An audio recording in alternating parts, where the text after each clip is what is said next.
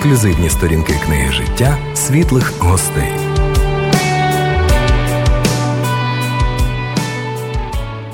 Дорогі радіослухачі, вітаю вас всіх в рамках програми Світлі гості. Це програма про те, як Бог діє в житті простих людей. І сьогодні в нашій студії Дмитро Анатолійович Коханевич, військовий капелан і пастор церкви. Дмитро Анатолійович, вітаю вас. Вітаю вас. Дуже дякую вам за запрошення. Буду рад просто бути з вами і вірю, що Господь дозволив мені сказати щось корисне для слухачів. Я дуже глибоко поважаю українську мову, але прошу прощення у багатьох слушателів, бо я тільки стараюсь вивчати, правильно розмовляти, і я в процесі цього путі переходу на цю мову і хотів би попросити вас прощення і більше розмовляти мені буде зручніше на російською, якщо це можливо. Дякую, що ви завітали до нас, Дмитро Анатолійович, щоб поділитися своїм життєвим шляхом, своїм служінням народу України. Ми віримо, що сьогодні ми дізнаємося про те, як Бог діє у вашому житті і щось нове про нього. І хотілося б на початку дійсно ось запитати у вас про ваш шлях до Бога. Зазвичай у людей він дуже унікальний і дуже особливий. Люди в різних обставинах починають відчувати свою потребу в Богові, звертаються до нього, і все це дуже унікально унікально відбувається. Чи могли б ви поділитися із нами, можливо, про ваш шлях до Бога, про знайомство з ним ось до цієї зустрічі і після? Будь ласка. Це кардинально змінило мене. Я буду по-російськи. Может быть, мой приход конкретный и вот такое же знакомство близко, в близости зашел в 37 лет до 37 лет я не знаю, о чем мне рассказывать, потому что чем бы я только в жизни не занимался, но я понял, что Бог меня ведет и спасает, потому что когда-то в раннем детстве мой дедушка и бабушка дали мне одну простую молитву. Это был 90-й псалом на старославянском языке, который я не понимал. Ну, просто мой дед рассказал мне, что во время Первой Великой Отечественной войны их было 9 человек. И прадед э, дал эту... Дед, тогда они работали, он был шахтером под, ну, в Донецкой области, под Макеевкой. И у него было 9 братьев. И прадед благословил их этой молитвой и сказал, читайте перед боем, либо вспоминайте это перед боем. Если ты не можешь прочитать, вспоминайте. Единственный их из девятерых одного не было, Ваня его звали. А остальных их восемь братов, братов, братьев было. И они все взяли, и как им прадед их, их отец сказал, так они и делали. Они читали эту молитву перед боем. Все пришли контуженные, контуженные, раненые, все были живы. Единственный, кто кто у кого не было, тот и погиб, Ваня этот, который не... И мне дед это как объяснил, ну, просто бабушка переписала на старославянском, положила в карман. И я поехал там в разных, учился в летном училище, потом попал в другие, в одно место, в другое место. И был, ну, в общем, это лихие 90-е, и жизнь лихая где я только не был, но перед разных сложных ситуациях я заметил, что я делал то, что мне дед говорил. В результате за столько лет я ее просто выучил на память, мне не надо было уже читать, я ее знал. И постоянно провозглашал, где бы ни было, когда там, может, прыгал с парашютом или были какие-то серьезные, знаете, там, стычки у меня. Вот. И в конечном итоге я просто заметил, что у меня были некоторые мои товарищи, которых знаете, это были лихие 90-е годы, и занимались мы, можно сказать, совершенно неправильными делами. Я Бога не знал. Вот. И просто были моменты, когда Бог сверхъестественно меня сохранял. Были моменты, когда вот у меня было, когда меня там в Москве когда-то, когда -то я уже после учебы, меня расстреливали из двух автоматов в машину, и у меня там одна пуля на вторая, и ребята, которые видели, они говорят, ты родился не в рубашке, ты в бронежилете родился, потому что цепь событий жизненных, которых мне пришлось пережить, я понял, что что-то, либо кто-то сверхъестественно меня хранит. Таким образом Бог влек меня и подводил к себе. А потом могу просто сказать, как у многих, наверное, это было, так как я совершенно не теми делами по жизни занимался, которые ну, об этом нет ничего гордого, но как и многие, то есть это была, можно сказать, преступная бандитская стезя. Но так как мать видела, что вот у меня было два высших образования, что я пошел не по той тропе, моя мама за меня молилась. Ну, около 15 лет. И, вероятнее всего, по молитве матери, которая стояла в проломе каждый день с утра до ночи, Бог коснулся меня, и в результате Он нашел меня. То есть вытащил меня из этой канавы глубочайших. Но более... Я то приходил, то уходил, какие-то разные церкви, просто там пытался искать везде. То там свечки стоял, с какими-то батюшками говорил. Ну, был, знаете, не как, но конкретно, когда уже Бог мне проговорил, назвал мне по имени, это было 37 лет мне практически, когда я пришел и когда... То есть я заметил одно, могу свидетельствовать об этом, что я встречал разных проповедников, разных евангелистов, они мне говорили, но я никому из них не прислушивался и не особо их верил. Сам Господь сделал в моей жизни определенные действия, Он меня спасал и вытаскивал с разных ситуаций, когда, наоборот, я видел, что люди отвернулись. Я видел, то есть я-то на самом деле уповал на людей. Бывало там на каких-то дружеских компаний, там, бандитские коллективы, либо на адвокатов. Ну, и в результате я разочаровался, потому что никто не приходил на помощь. Ну, и в результате когда-то, когда, ну, был один момент, то есть, и когда я думал, что все, моя жизнь уже идет под откос, я стоял на коленях в камере, и единственный, кто меня нашел в этой камере, не бросил, и я вышел оттуда, и спас меня, это был Иисус Христос. Вот с той поры, когда я увидел, потому что сам Бог сделал столько каких-то дел в моей жизни, что после этого я понял, что мне ничего не оставалось, как просто принять его, начать строить с ним отношения и платить ему взаимностью, потому что он был первый, хто шел навстречу і витаскивав. Це просто дивовижно. Я відкрив спеціально цей 90-й псалом, І тут написано так: він скаже до Господа: Ти моя охорона і моя твердине, Боже мій, я надіюсь на нього. І далі, майже в кінці цього псалму, ніби сам Бог говорить, тому що він бажав мене, то його я збережу, зроблю його сильним, тому що він знає моє ім'я. Не можна не помітити ось цей момент про материну молитву, про який ви зазначили, і хочеться зараз прям е, підтримати і підбадьорити всіх матерів, які моляться за своїх дітей і чекають їхнього їхнього навернення, ми бачимо, що ця молитва, хоча може бути не короткою, але вона приносить свої результати і плоди. Тому не будьмо залишати надію і продовжувати молитися. Це просто дивовижно, ось що як ви сказали, сам Господь, сам Господь мене врятував. Відчути дійсно його присутність, відчути його вплив, мабуть, це найважливіше, до чого ми покликані в своєму житті. Дякую за такі деталі, дуже особисті, такі трепетні, я би навіть сказав. Ось почався шлях з Богом у вашому житті, Дмитро Анатолійович.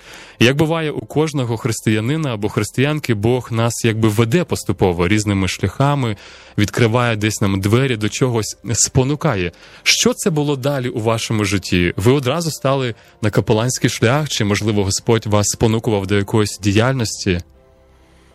Я годы служил раз... ну, я был в нескольких церквях, потому что сначала в одной, потом в другой, заканчивал там пасторскую школу, но я, наверное, прошел все служения, которые мог пройти.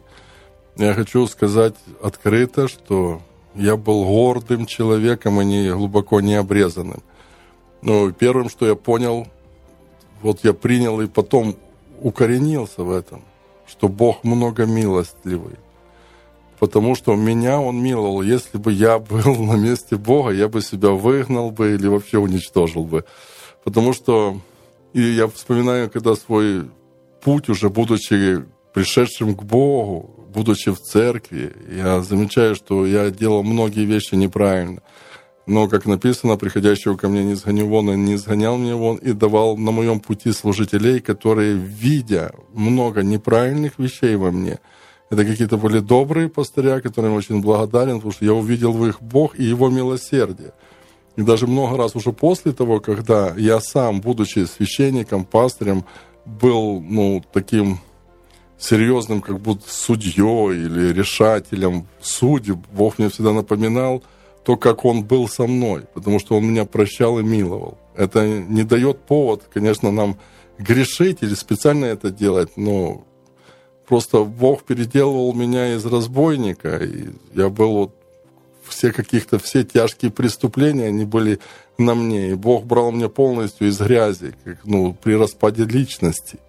А потом то, что, вот знаете, как он берет не мудрое, чтобы посрамить мудрое, как написано, так было и со мной.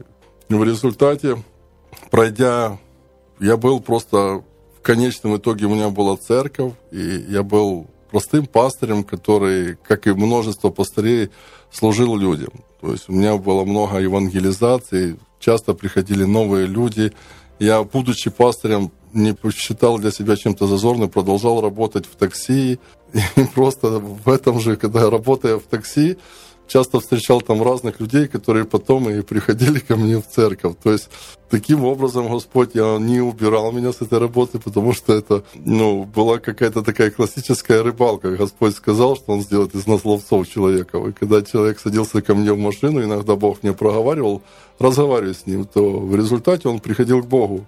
И Бог использовал меня так. И так было практически до войны, до начала войны. Записав собі цю одну із якостей або атрибутів Бога, яка для вас по особистому відкрилась. Бог багато милостивий. І ви сказали одну важливу істину, на мій погляд, яка може бути цінною для кожного із нас, адже всі ми недосконалі люди, і я перший із всіх. І ви сказали, що Бог використовував добрих і чутливих людей, пасторів, Божих людей, щоб змінювати і підкориговувати, і в цьому відчувалася саме його турбота. І хто знає, можливо, і в нашому житті сьогодні ті люди, з якими ми стикаємося, які дійсно ходять близько з Богом і довіряють йому бути інструментом в його руках, можливо, і через них сьогодні Бог звертається до мене або до тебе, для того, щоб скерувати наше життя і зробити його більш повноцінним, більш відкритим для його використання. Будемо чутливими до цього, дорогі радіослухачі. Я помітив один момент, ви сказали, Бог проговорив. Коли ви працювали в таксі, підсаджувалися люди, і Бог проговорив поговори з ним. Це дійсно дуже цікаво, коли людина вона відкрита для чутливості, для того, щоб почути Божий голос. Можете поділитися, можливо, як це відбувалося і в інших ситуаціях вашого життя, не тільки в роботі, можливо, і в церкві або в якихось інших періодах вашого життя? Спробую, тому що некоторые люди может быть, думает, и я буду неправ, если я скажу, это будет неправда, если я скажу, что я слышу какой-то конкретный там голос. Для меня всегда это было сложно, именно найти лицо Божие и понять конкретно, что Он хочет. И мои молитвы к Нему и сейчас, и тогда было, я прошу, чтобы Отец мой, Господь мой, давай упростим эту процедуру. Если ты хочешь, чтобы я вижу и читаю в Писании, что для тебя важнее даже не жертва, а послушание. Он хочет, как отец, чтобы мы были послушными детьми. И я хочу, чтобы я был послушным, я хочу быть, понимать, что ты от меня хочешь. И вот этот процесс моего принятия должен быть для меня понятен, потому что я вижу, от некоторых слышу, как люди там месяцами и годами, там, может быть, они стоят, ожидают какого-то слова или ожидают какой-то сон – я всегда просил Бога, чтобы он просто, чтобы он просто ложил мне как бы как понимание, как оно приходило внутри, и чтобы я понимал, что именно это. Я понимаю, что я могу иногда допускать неправильные ошибки, иду туда, а он меня куда-то не допускает, или мы стучим в разные двери, открывается только одна.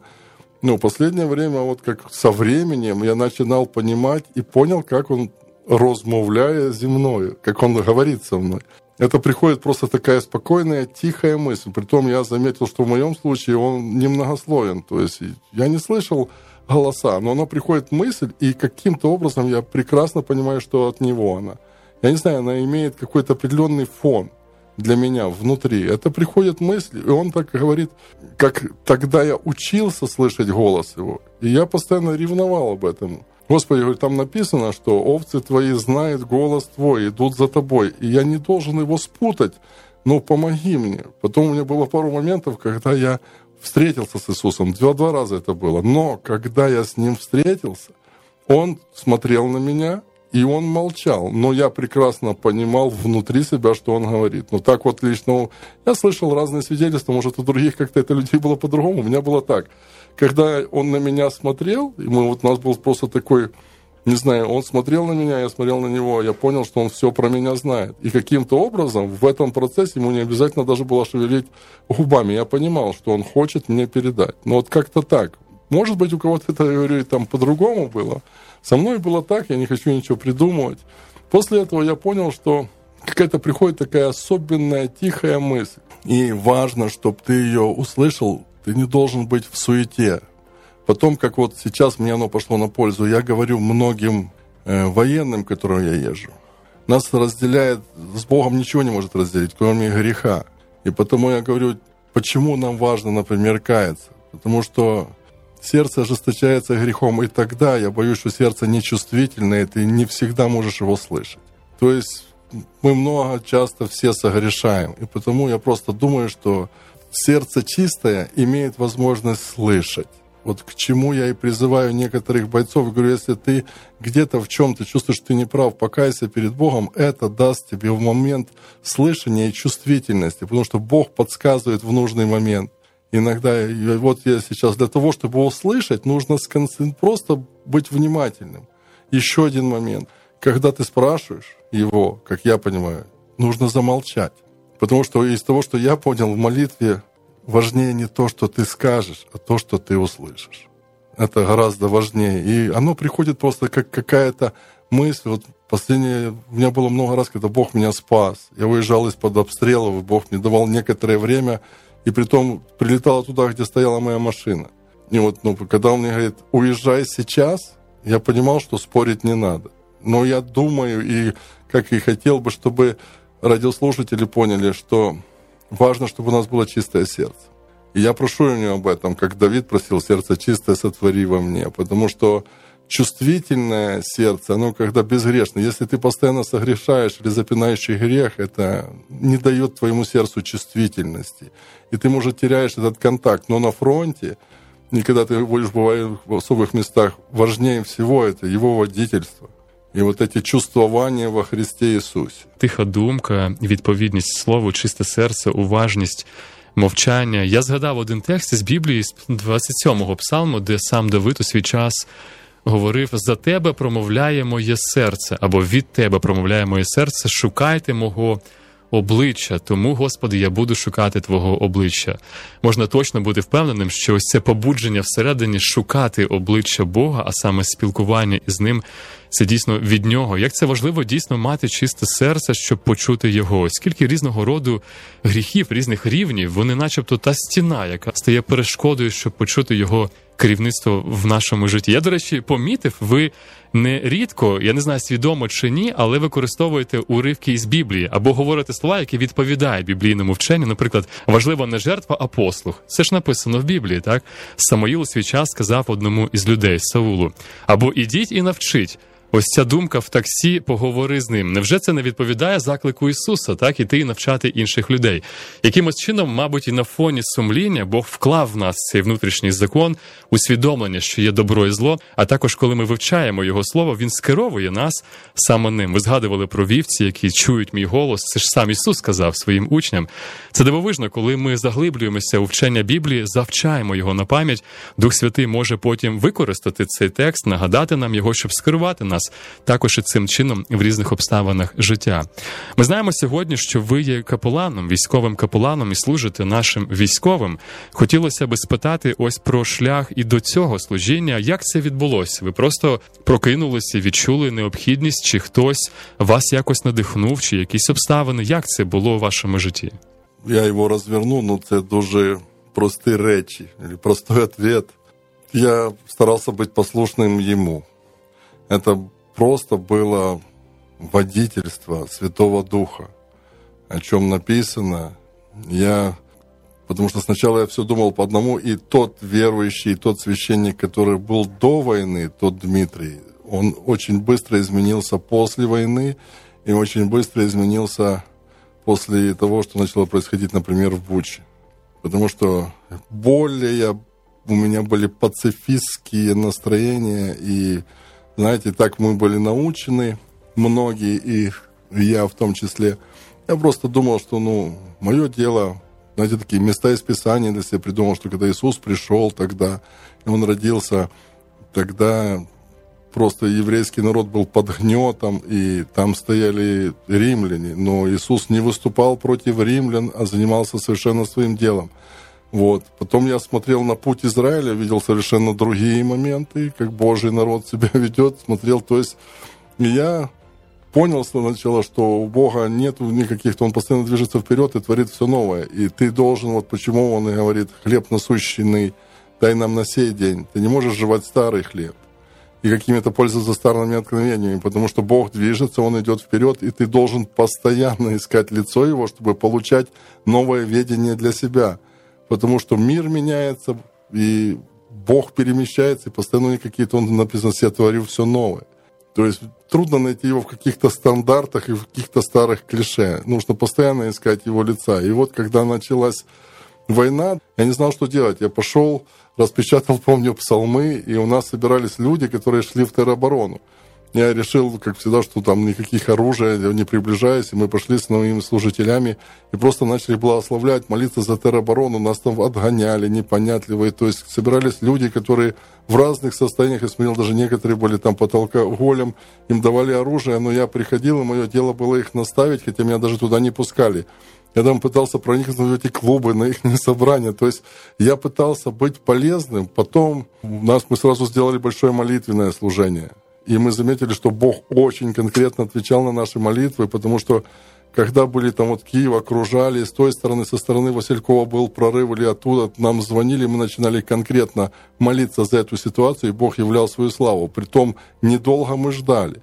Мы заметили, что Бог очень быстро отвечает на определенные молитвы, конкретные, когда ты просишь конкретно за какую-то ситуацию. Потом мы заметили, что начали разные бойцы звонить с разных подразделений просто, которые сами, видно, были, ну, верующие, может, неверующие тебе не позвонят, которые пошли некоторые там туда, туда, они говорят, молитесь за это, молитесь за это, мы начали молиться. А потом я просто уже начал конкретно брать посты, искать его лица и спрашивать, что мне делать сейчас? Ну, как мне сидеть, ждать, что мне делать? И Бог после этого начал мне давать направления, потому что у меня там были определенные финансы, я собирал, копил, я хотел мы хотели строить молитвенный дом, дом поклонения и молитвы, потому что я играю, мне нравится славить Бога. И мы, мы всегда молились. Нам это... И были какие-то сбережения, потому что потом мы собирались ну, что-то построить. И Господь мне сказал, чтобы мы взяли эти деньги, и я купил машину. Сначала еще не понимал для чего. Точно так же, когда это все происходило, я был в послушании. Мое дело было быть в послушании. Я начал искать эти машины, нашел людей, которые гоняют. Как раз так получилось, что нулевая растаможка тогда была. И все деньги, которые мы думали на постройку этого храма у нас были, и все наши вообще сбережения, мы туда отдали.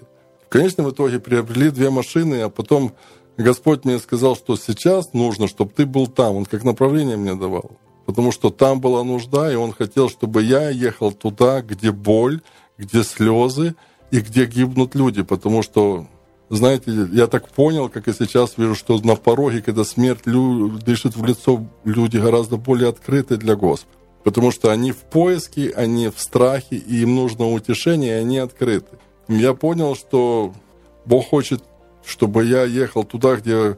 Вот поначалу он меня посылал на только деоккупированные территории. Я был практически везде. Начиная там от Макаровы, Броварской район, все, что касается белорусского направления. А потом начал уже, когда вот только деоккупированные территории, мы ездили туда и уже брали какую-то помощь с собой. Потом точно так же я почувствовал впервые, что вот начал понимать, что мне нужно быть капелланом, и он хочет, чтобы я начал служить военным. Это я тоже получил в молитве, как ну, просто честно могу сказать, что первые дни войны мы сейчас расслабились, у нас гораздо больше было постов. И было время, когда вот они, враг наступал на Киев, что мы были неделями и по 10 дней в постах. И в этом, когда ты в посту, ты постоянно пытаешься быть на связи с Господом, чтобы правильно молиться. И в эти моменты я и получал моменты максимально, можно сказать, приближаясь к Нему – вот лицом к лицу он и проговаривал мне о капелланстве, потому что не думал я раньше о том, что я стану капелланом и пойду. И когда я начал получать это от Господа, начал искать каких-то людей, спрашивать, как, что. И в результате нашел капелланов одного таких известных людей, которые меня потом порекомендовали. И я написал заявление и уже стал капеланом, а потом и вся и команда стали капеланами. Я зроблю тебе мудрим і буду навчати тебе у дорозі, якою ти будеш ходити. Я дам тобі раду. Моє око вважає на тебе. Псалом 31, 8. Дійсно, Бог зацікавлений в тому, щоб скерувати нас, щоб допомогти нам зробити нас мудрими. Я слухаючи вас, просто ну знаєте, і дивуюсь в доброму сенсі, і надихаюсь, наскільки важливо цінувати ось цю близькість з Богом, це спілкування, це відчуття своєї усвідомлення своєї залежності і відкритість для керівництва. Адже насправді Богу належить ця влада на небі і на землі. Кожна людина, кожна ситуація, все, що буде далі, йому відкрито. Він про це знає, і як це дійсно, мабуть, важливо і цінно. І я сам це переживаю і свідомлюю бути впевненим, що те, що я збираюсь робити далі, цього дійсно бажає. Бог, і він мене підтримує. Чи легко буде це, чи буде важко?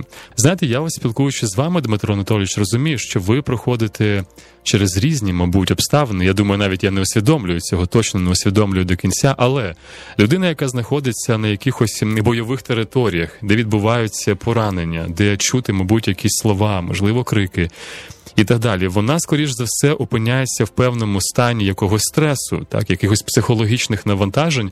Чи можете ви поділитися з нами, як ви з цим справляєтеся? Можливо, це якийсь гнів, можливо, відчуття несправедливості, можливо, просто біль від того, що ви бачите. Як ви це долаєте? Поділіться з нами. Целый путь, можно рассказать, ну, пытаясь быть кратким, потому что сначала методом пробы и ошибок я пришел к тому, что принципе, знал раньше в теории. Теорию мы знаем все, но вот когда от теории к практике немножко сложнее. Я понимал, что мне надо раньше, как меня учили там в пасторских школах, на разных семинарах, что я должен приходить и все боль, все свое там трудности, тяжелые, он как отдавать Иисусу. Он сам сказал, придите ко мне, все обремененные, и я успокою души ваши. Ну, он, он же об этом говорил, мы об этом, знаете, как всех учим, мы как бы понимаем, теорию. На практике, когда, знаете, мы жили в обычной жизни, где мы видели смех детей, все радостное, а потом, когда ты начинаешь некоторые вещи понимать, когда ты едешь туда, где боль и страх, и где люди в подвалах, и где много крови, много страданий, и, к сожалению, очень много несправедливости, потому что я вижу Божьи слова в действии, умножение беззакония. Это на самом деле страшно. И ты видишь умножение беззакония, которое, кстати, не останавливается, постоянно умножается. Глядя на обстрелы, на то, что творится, когда погибают просто ночью спящие люди и дети, то это умножение есть беззаконие. И когда ты видишь это все, ездишь, оно, мы не созданы, наверное, прямо так, чтобы постоянно, это имеет в любом случае последствия. То есть у тебя есть вот как, ну, там есть какая-то флешка, твердый диск, или как у нас есть сознание и подсознание. И все, что ты увидишь и услышишь ушами, увидишь глазами, имеет влияние на тебя, оно входит внутрь тебя. И оно находится внутри тебя, смотря куда ты его пустишь, насколько это глубоко или нет. Но помните, как Господь сам сказал нам, радуйтесь с радующимися и плачьте с плачущимися, э, с плачущими. И ты пытаешься это делать, плакать с плачущимися. Вместе с тем ты иногда будешь как какая-то губка, которая накапливает какие-то эти моменты. Я просто заметил, как вот делюсь личным опытом, что я не Христос, я не Иисус, который может, он единственный, кто мог понести боль людскую, вот этот грех людской, и боль, он просто настолько вместительно был его внутренний этот твердый диск или его подсознание, что он мог это ему, потому что он был человеком и Богом, а я не Бог, я не могу на себе это нести.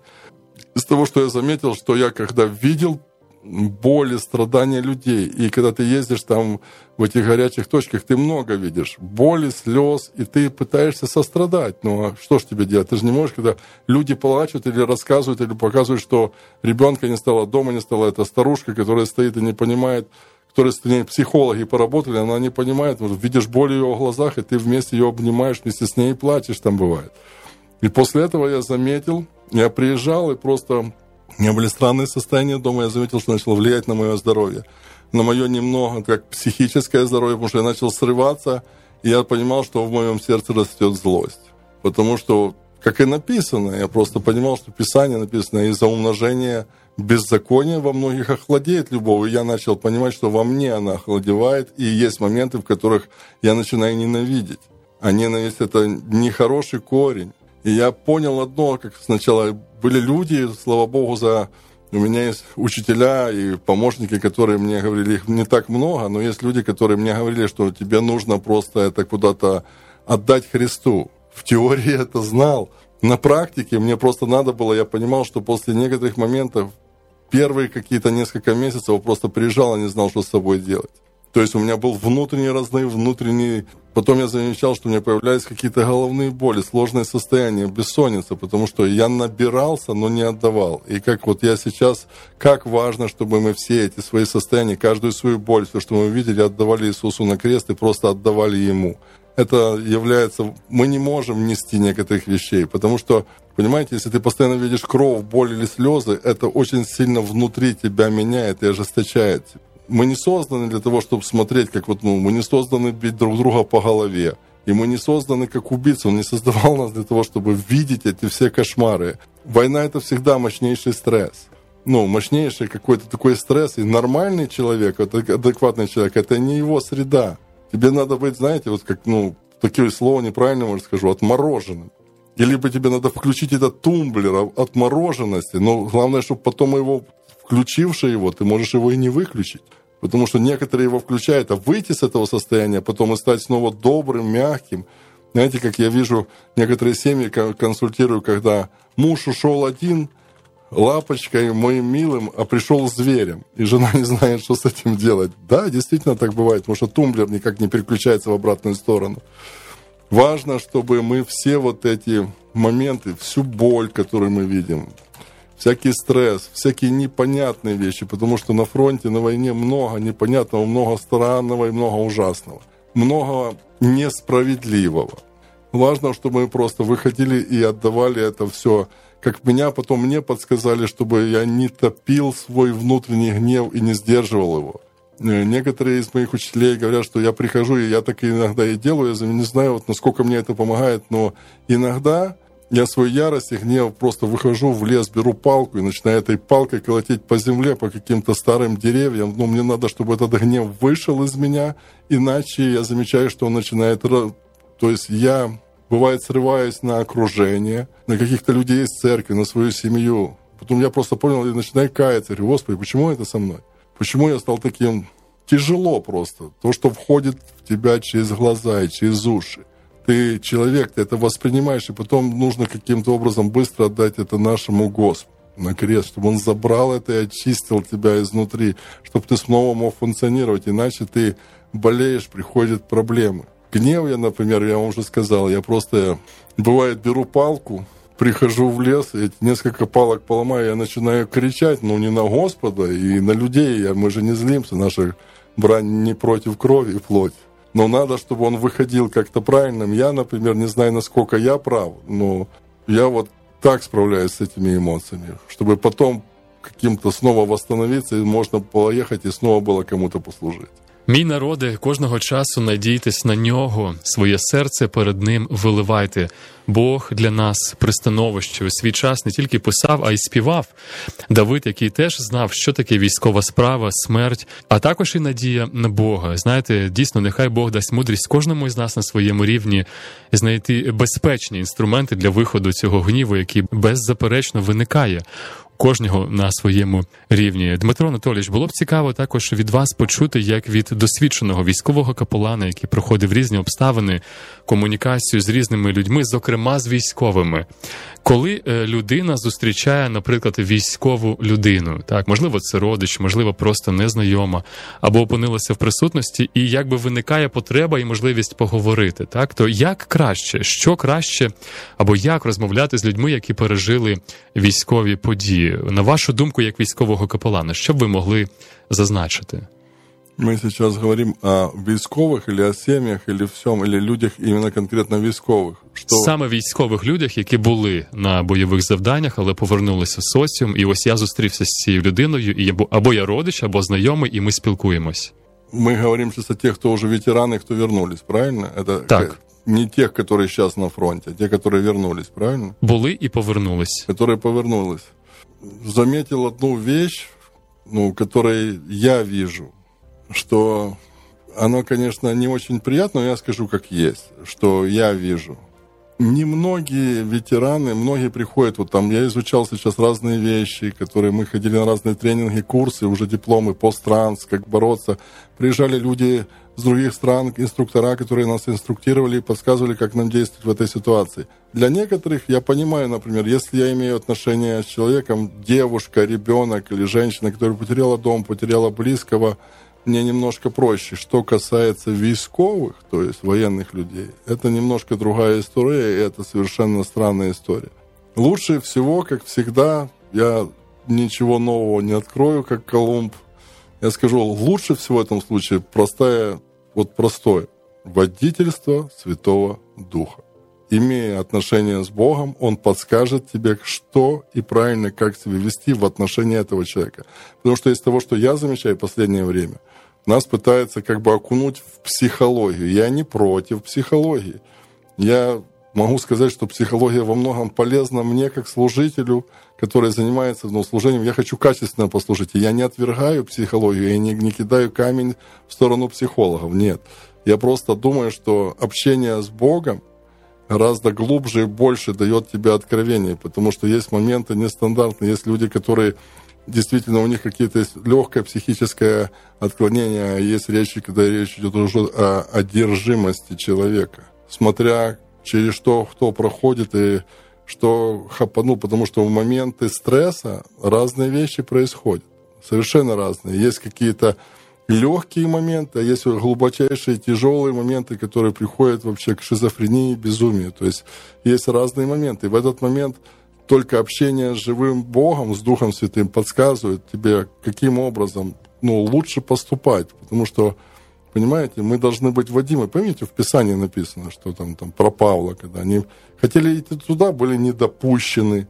Потом предприняли попытку идти туда и были тоже недопущены. А потом э, Дух Святой их направлял туда и туда. То есть, когда, ну, я понимаю, что мое служение в основном зависит от отношения с Господом от ну, близости, он мне должен подсказывать. То есть я должен спрашивать, потому что Дух душит и хочет, и проникает все написанное и глубины Божьи, и глубины человеческие однозначно. Он знает проблему лучше.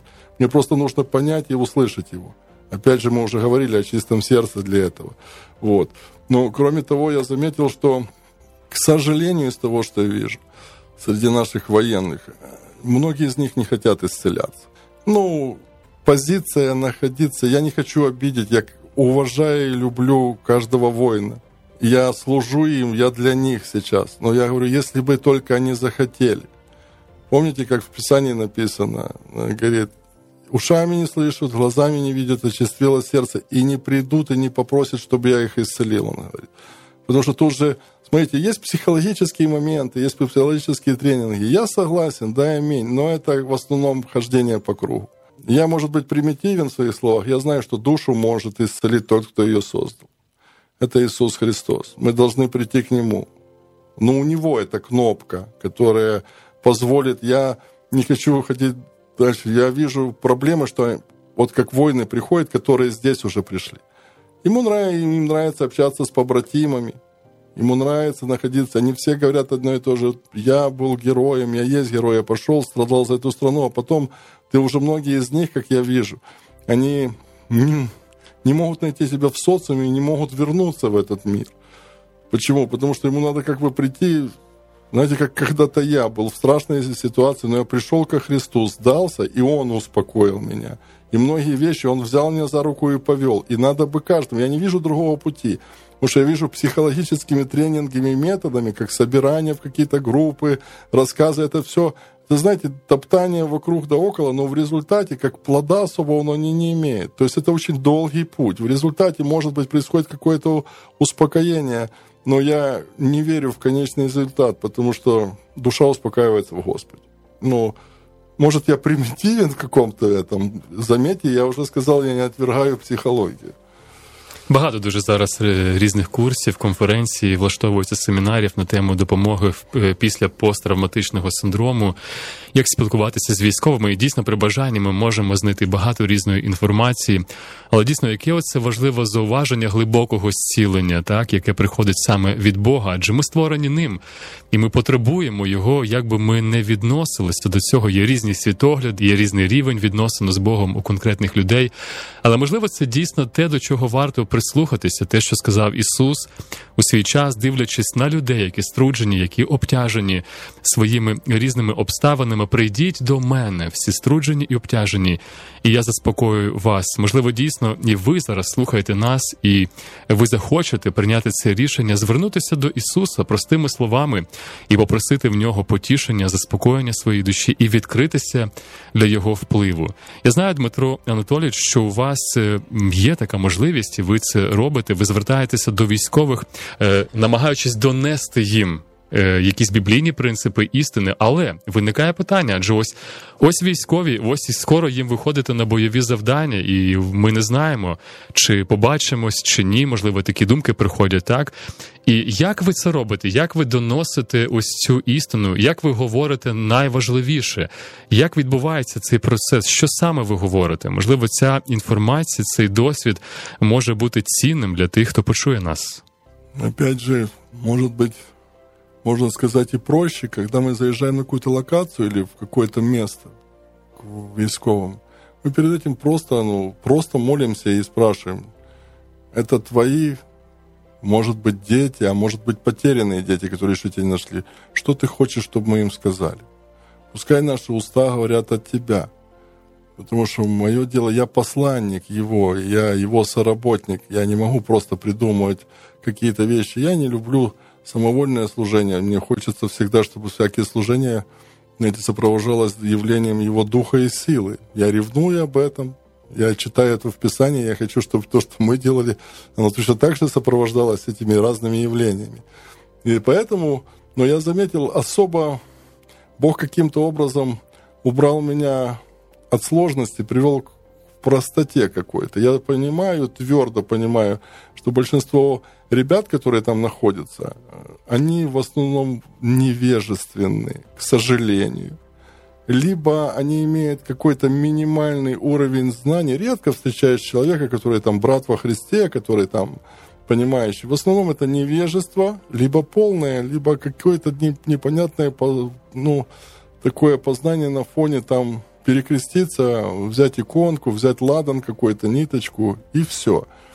Ну, и я понимаю, к чему, когда Бог говорит, то есть я знаю одно, через 5, 10, 20 минут, через два дня после нашего общения, этот человек может стать, прийти на суд Божий.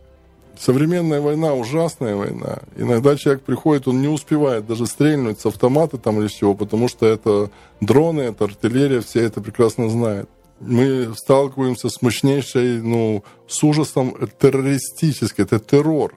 Часто всего просто действуют эти духи терроризма, как мы видим. И человеку, вот знаете, как на пороге, когда он стоит, я замечаю, что у них максимально открытое сердце, то есть он ищет утешение, ищет успокоение. И я пытаюсь, мне Бог пытается сконцентрировать на чем-то очень важном, что можно сказать в последние минуты. Тебе нужно обращаться к одной личности – одно имя – Иисус Христос. Имя, которое надлежит спасаться. И тебе не нужно искать другие имена и вспоминать все.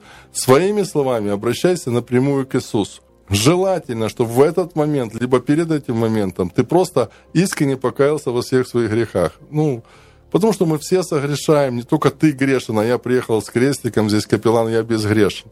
Я точно так же, как и ты, согрешает. И потому нас разделяет с Богом, это наши непокаянные грехи. Я им просто это говорю, на это не надо много времени. То есть нужно, если ты хочешь.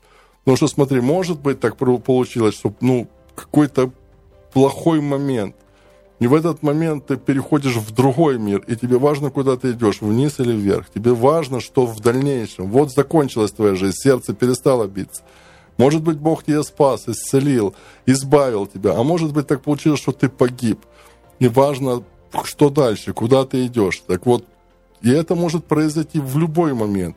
Им нужно сказать о том, что есть одна дверь и одно имя, и они могут напрямую к нему приходить и общаться. Не обязательно для этого нужна там Мария или еще кто-то. Это самое важное.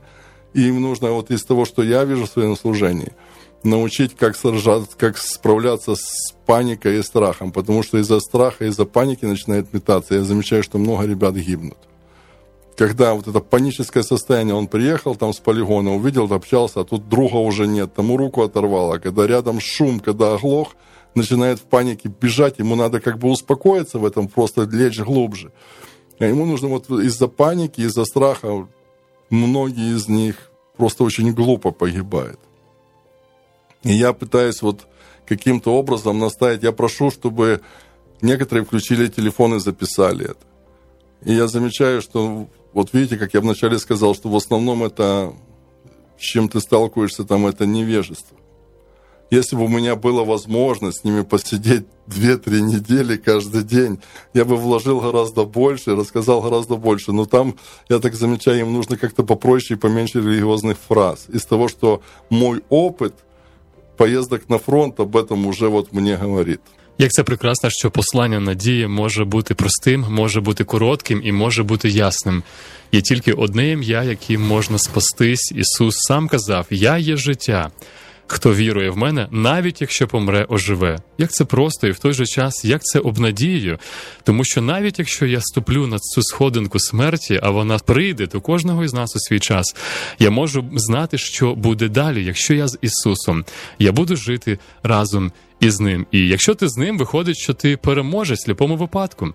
Навіть якщо ворог прийшов і мене не стало, я знаю, що я буду з тим, хто врятував моє життя. Дякую вам, Дмитро Анатолійович, за ваше служіння, за те, що ви робите для українців, для наших воїнів, за вашу уважність до Божого голосу і бажання бути використаним ним, тому що дійсно тільки його силою можна звершувати подібні речі на цій земній кулі. Хочеться побажати вам благоустрою, хочеться побажати вам миру від Бога, його керівництва і надалі, і, звісно, захисту згори вам і всім тим, з ким ви зіткнетеся.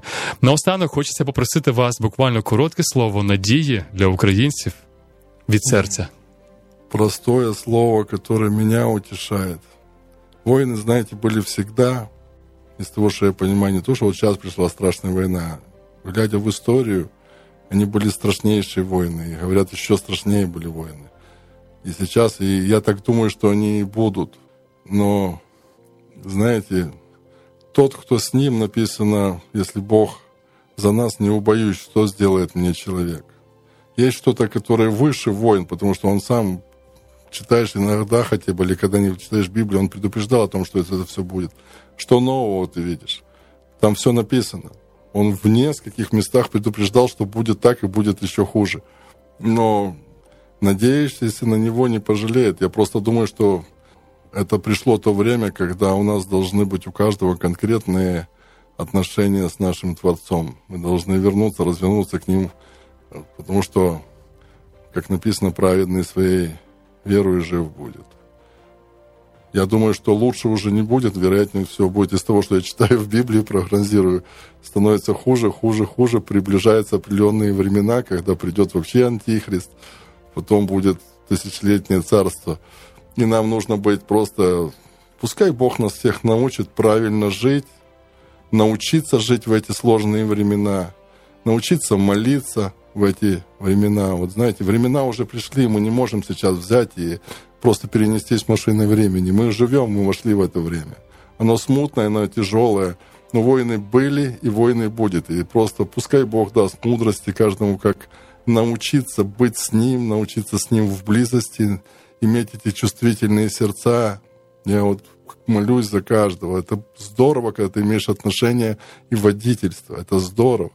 Это здорово, когда ты слышишь этот тихий голос изнутри, и он направляет тебя. И дай нам, Господь, сил правильно себя вести и выдержать все это. Не остановиться, не сдаться. Вести себя правильно и не быть безразличными – Пускай Господь укрепит нас. И я верю, что, как написано, победа от Господа в один момент, просто быстро, сверхъестественно, я верю, что придет победа. И придет ну, конец этой войне. не будет же она вечной. Це була програма Світлі гості. У нас в гостях сьогодні був Дмитро Анатолійович Коханевич, військовий капелан і пастор церкви.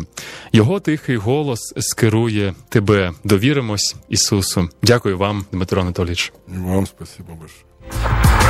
Ви прослухали програму Світлі гості на Світлому радіо. До наступних зустрічей.